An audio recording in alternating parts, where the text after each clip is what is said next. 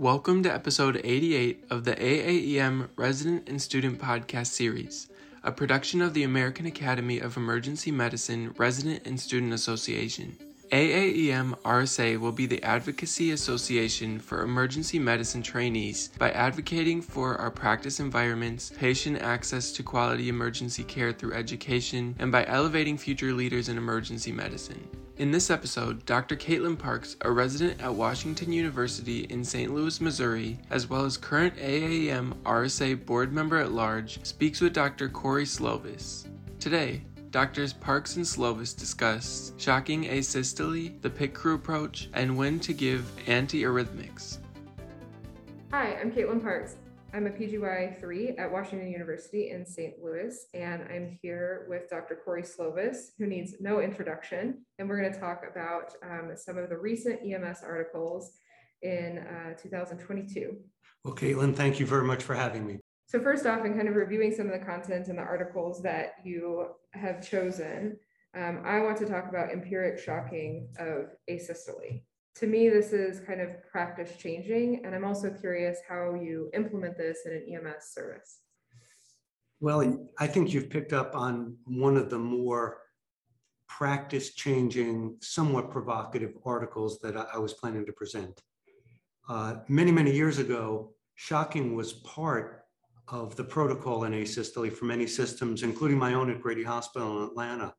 And then there was some suggestion that asystolic patients who were shocked, and this was uh, done in dog studies, didn't do as well. And so it just fell by the wayside. But based on current literature and actually most of the available literature, you know, freedom is just another word for nothing left to lose. And there are too many patients clearly uh, shown to be in fine VFib or in VFib in other leads where they where the uh, clinician, whether they be a paramedic or a physician, thinks they're in asystole uh, and doesn't shock them. So my bias, based on what's available in the literature, including uh, the recent article out of Salt Lake City, is to go ahead and shock asystole after giving the first or second dose of epinephrine.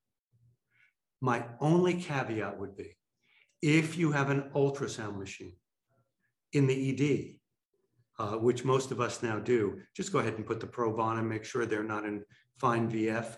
That is not available to most EMS services at the present time.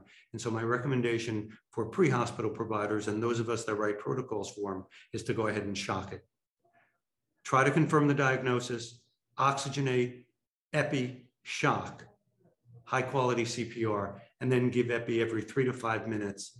Uh, and my bias is in unwitnessed arrest after three or four doses of epinephrine to terminate the code. And, and that's assuming they don't have any return of spontaneous circulation and never develop a truly shockable rhythm other than the asystole that we've decided to shock early on. Great, thank you. And it doesn't seem like there's a big downside in shocking someone truly in asystole when you look at missing someone that's in fine VFib overall with the numbers. You know, when you think about the people that recover from asystole, it's uh, less than 1%, and at least 50% of those will be profoundly brain damaged and go on to die. If you can early on convert fine VF, there's a much better outcome. And so, unfortunately, this, like most of ACLS, is not well studied. You know, people are dying every day, people are arresting every day. Young, middle aged, and old people are dying, and we're not studying them like we should. Should we shock asystole? Should we be giving epinephrine? How many doses? Just not studied. And it's really unfortunately, with uh, in this era of research needs to have informed consent, it's really hard to do the right studies. So more people die than they should. What do you think the future role of ultrasound is in the field? And I know in my hospital, we're also doing TEEs during cardiac arrest. Do you see a role for transthoracic, transthoracic echoes as well as transesophageal at some point in the future in the field. So I appreciate you interviewing me even at my very advanced age. When I started in EMS, we were so excited. We had dextro sticks in the field and we could see what a patient's glucose was. And we took a basic EMS service and made it advanced so they could defibrillate. You know, we have AEDs now. We don't give it a second thought when someone saves a life in the airport and they've never even uh, learned how to do high quality CPR and they shock someone and bring them back to life. Ultrasound used to be the purview of ultrasonographers trained in radiology or cardiology. And over time, emergency physicians do amazing things with ultrasound. Uh, I, my residents, uh, it, it's, I don't know any body part they don't ultrasound. I'm getting ready for them to ultrasound x-rays and EKGs. So as ultrasound has really permeated emergency medicine, it's beginning to be out in EMS. And I think because high quality ultrasonography with advanced reading requires a lot of mileage, I think teaching paramedics how to do this and then transmitting uh, to their base station to have someone look at the scan with them really is probably going to be the way ultrasound goes to most services. But in CPR, you could see ultrasound easily being done by a paramedic and saying they see no cardiac activity or they see tamponade uh, in PEA. So I think it'll be an exciting time over the next decade. The other thing is the cost. Ultrasound used to be killer expensive. And now, you know, like you go to uh, uh, a, a, a, a if you're on a, an expressway or turnpike or interstate, like in, in the men's and ladies' rooms, you can put in coins and they give you ultrasound machine now. The cost is just going down. By the way, that was an attempt at humor. I don't think they have them yet. Perfect. Okay, so we are different ages, but I was working in EMS when the dogma was tourniquet as a last resort. And I remember a new medic coming in and it was like they were saying we should do this earlier in our protocols. And I'm like reading through things and kind of resistant to this change. And I know kind of from that background, there can be difficulties in implementing updates to protocols and uh, getting the latest education out to crews. Is your service shocking empirically in asystole now? And have you had any troubles with the implementation? So based on uh, the recent article, all of our paramedics uh, were in service about a month ago. And uh, this month, we've implemented shocking asystole. Thus far, there have been no problems. We have had a couple of cases where they didn't shock. But, you know, this always happens when we roll out a new protocol. We make them feel bad. We, we, I, I think guilt is a great motivator. We talk about how that, no, I mean, we just encourage them to do it. And then once it's inculcated, it, it'll just become routine. It's just so easy to do.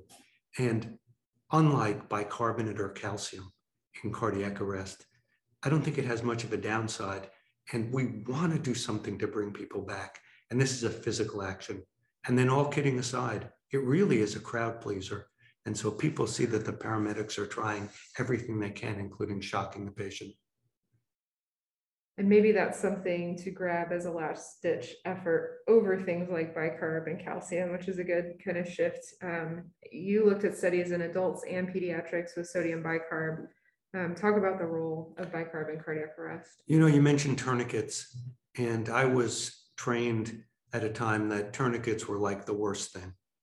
Uh, and then, based on Israeli studies, based on uh, what happened with uh, IEDs in uh, two wars now, what we see is they save limbs, they save lives rather than causing limb loss.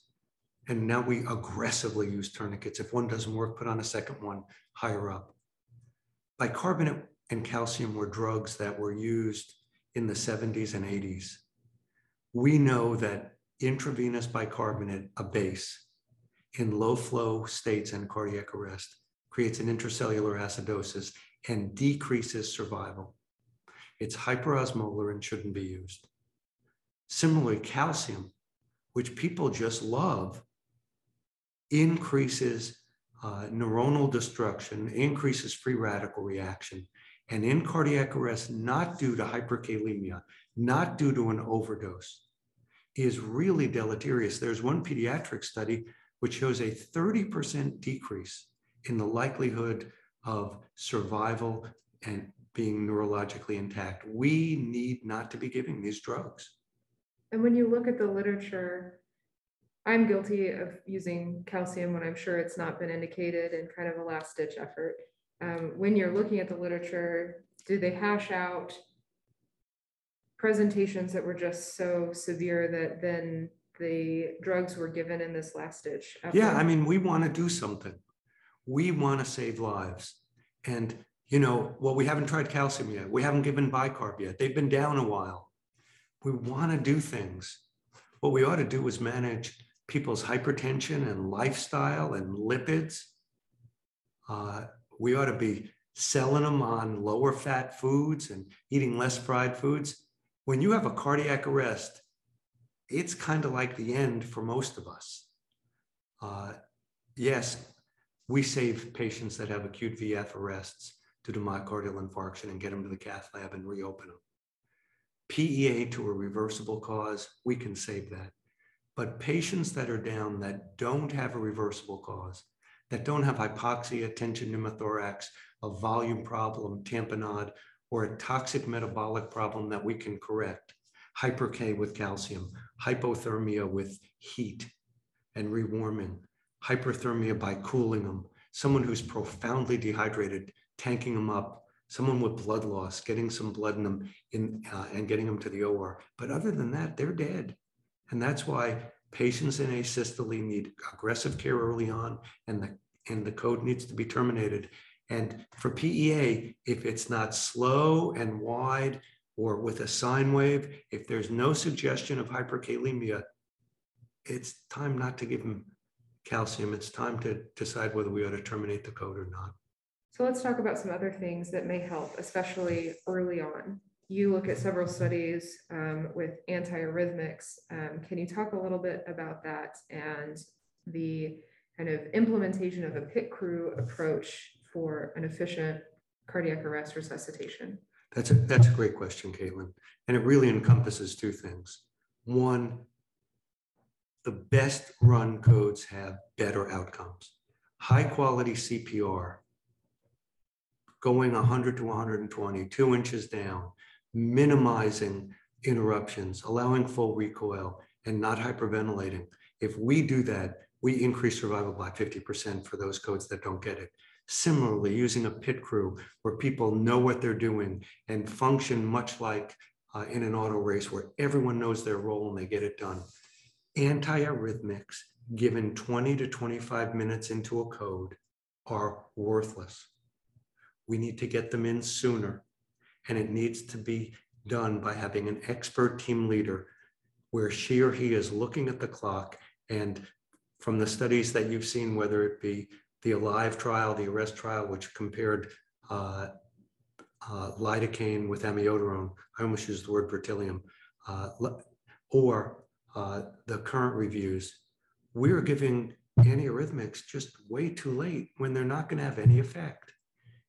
Uh, in the early trial comparing amio to lidocaine to placebo, where there was not really a significant difference. What the authors noted was that when the, when the antibiotics, when the antiarrhythmics were given early in the code, especially witness arrest, there was a significant, statistically significant percentile increase in survival neurologically intact. And that's what we need to pay attention to. Do you want to talk a little bit about pad positioning and defibrillation, double sequential defibrillation? So I want to say that just like shocking a person with one defibrillator, shocking with two is a double crowd pleaser. And so I don't want to come across as against it. Pretty soon we're going to be talking about three or four at a time, uh, maybe linking patients and defibrillators. Uh, early on, when Lown began defibrillation, it was anterior or posterior. And as we got paddles, we moved to anterolateral. There have been a couple of studies, and I, I want to say that it looks like either position is fine. But after two to three shocks, switch. If you've been doing anterolateral, which most people start with, if someone hasn't converted in three, switch into anteroposterior. In the double sequential study that I like the most, they compared staying anterolateral to switching to anterior posterior to double sequential and switching from AL to AP or double sequential was equal. And so I think what all the studies are saying right now, until there's a better one, and there will be, whatever is not working, try something different. So- It doesn't, I, I'm so sorry for interrupting. it Doesn't cost any money. It's easy to do when you're changing at the two minute interval. Uh, when your rescuers are changing, just turn someone on their side, slap the pad on the back, put them back over, or put on two more pads. Do you have your crews empirically connect two different defibrillators, one in the AP, one in the AL, No, and then no, it- progress? I, I, I see where you're going. What we do is we use a single defibrillator. We put it anterolateral. It's the quickest, easiest, fastest thing to do. VF that has not responded to three shocks is by definition refractory ventricular fibrillation. And patients should have an antiarrhythmic and they should have the pads go from AL to AP. And then we continue the code. All right, you mentioned considering beta blockers. And I get that your cardiac function can't get a lot worse when you're in CPR, but I get a little worried about negative ionotropy. What are the patients that you consider beta blockade in? So there'll be more literature on this. There are just some pilot studies. But it's obvious that patients that are in refractory VF are in an electrical storm. If you haven't quieted them with either the lidocaine or the amiodarone, then, and you've given them epi, and my bias is to give only one dose of epi in VF. Why not try the opposite of exciting their heart why not try quieting their heart? In one pilot study looking at esmolol, they were able to get a survival rate of 50%. I, I like that kind of survival rate. That's impressive. And so it's, it was a pilot study. There's now a blinded study that should report hopefully in this year or next. And that's my bias, is if I have someone in the emergency department and we've shocked them three or more times and they're still in VF, why not try to quiet the heart with esmolol? So uh, I think the best results, if we're really talking state of the art, is uh, after three shocks, being able to go to the cath lab with mechanical CPR and trying to open the coronary artery. That is rarely available, but the Minneapolis data uh, shows just remarkable success doing it with an ECMO team and an ECLS approach to cardiac arrest. That to me is state of the art. Are there any papers or research that you wish you had seen come out in this last year that you could be talking about? So I just added it, and, I know I didn't give it to you because your slide said is last week's. Um, I just added an article that I'm going to be talking about tomorrow. Actually, two articles. One is an older article which says in medical arrests in the field, work them in the field for 15 or 20 minutes, that those patients transported too early didn't do as well. Well, a paper just came out on trauma care. And what they found is move them quick. That's somewhere between 10 and 15 minutes was optimal for on-scene time. Get them to the hospital, get them to the trauma center. And where in medical arrests, 20 minutes or longer improve survival. In trauma, 20 minutes or longer decrease survival in a straight line upward. So medical arrests, stay on the scene, stabilize, secure your airway, give your drugs, make decisions on termination. Trauma, move. Treat them with diesel, as we used to say. Absolutely. You know, scoop and run, which is wrong in medical arrests, is the right thing to do in, in uh, level one and even some level two trauma. Thank you. Uh, I really appreciate the time that you spent today to go over some of the recent EMS articles. And I did want to ask just one more question, maybe a little bit um, No. self-interested. Never convicted. But since many of the listeners are residents, um, I did want to just ask, what are the factors that you think are most important in considering an EMS fellowship? So I think EMS obviously is a really exciting subspecialty of emergency medicine. And just as I advise medical students to find a place they feel like the people at that location are people that they'd like to join that family, that they feel comfortable with, that they want to learn from. I think there are a lot of good EMS fellowships out there, but there are so many of them are so very different. I mean, all of us in EMS are a little sick, uh, some more than others. And ever since I started this fourth medicine, I, I'm I'm much better now. But I think interviewing, talking to the different people that lead or help lead the program, you really find that's someone who I'd like her to be my mentor. Ooh, that group, I just I just didn't click with. I mean, just go where you feel you'd like to be part of. That's the best fellowship. You know, look at the city, look at the number of runs, look at the mix of trauma and blunt, look at how much peds they do, whether you're interested in air, aeromedical uh, rescue or not, whether you, you want to be in austere environments, whether you want to do more disaster, more public health. Those are all variables. But in the end, after you've done all the uh, work on this on the spreadsheet, go where you feel comfortable. And for those of us that either have a husband, a wife, kids, significant other, or others, go where your partner is going to be happy too. Great, thank you so much. It's a privilege. Good luck. We hope you have enjoyed this podcast brought to you by the American Academy of Emergency Medicine Resident and Student Association. For more information about AAEM RSA, visit the website at www.aaemrsa.org. Listen to all podcasts in this series and explore the ways you can get involved with AAEM RSA. Join us again next episode for another topic of importance for emergency medicine residents and students.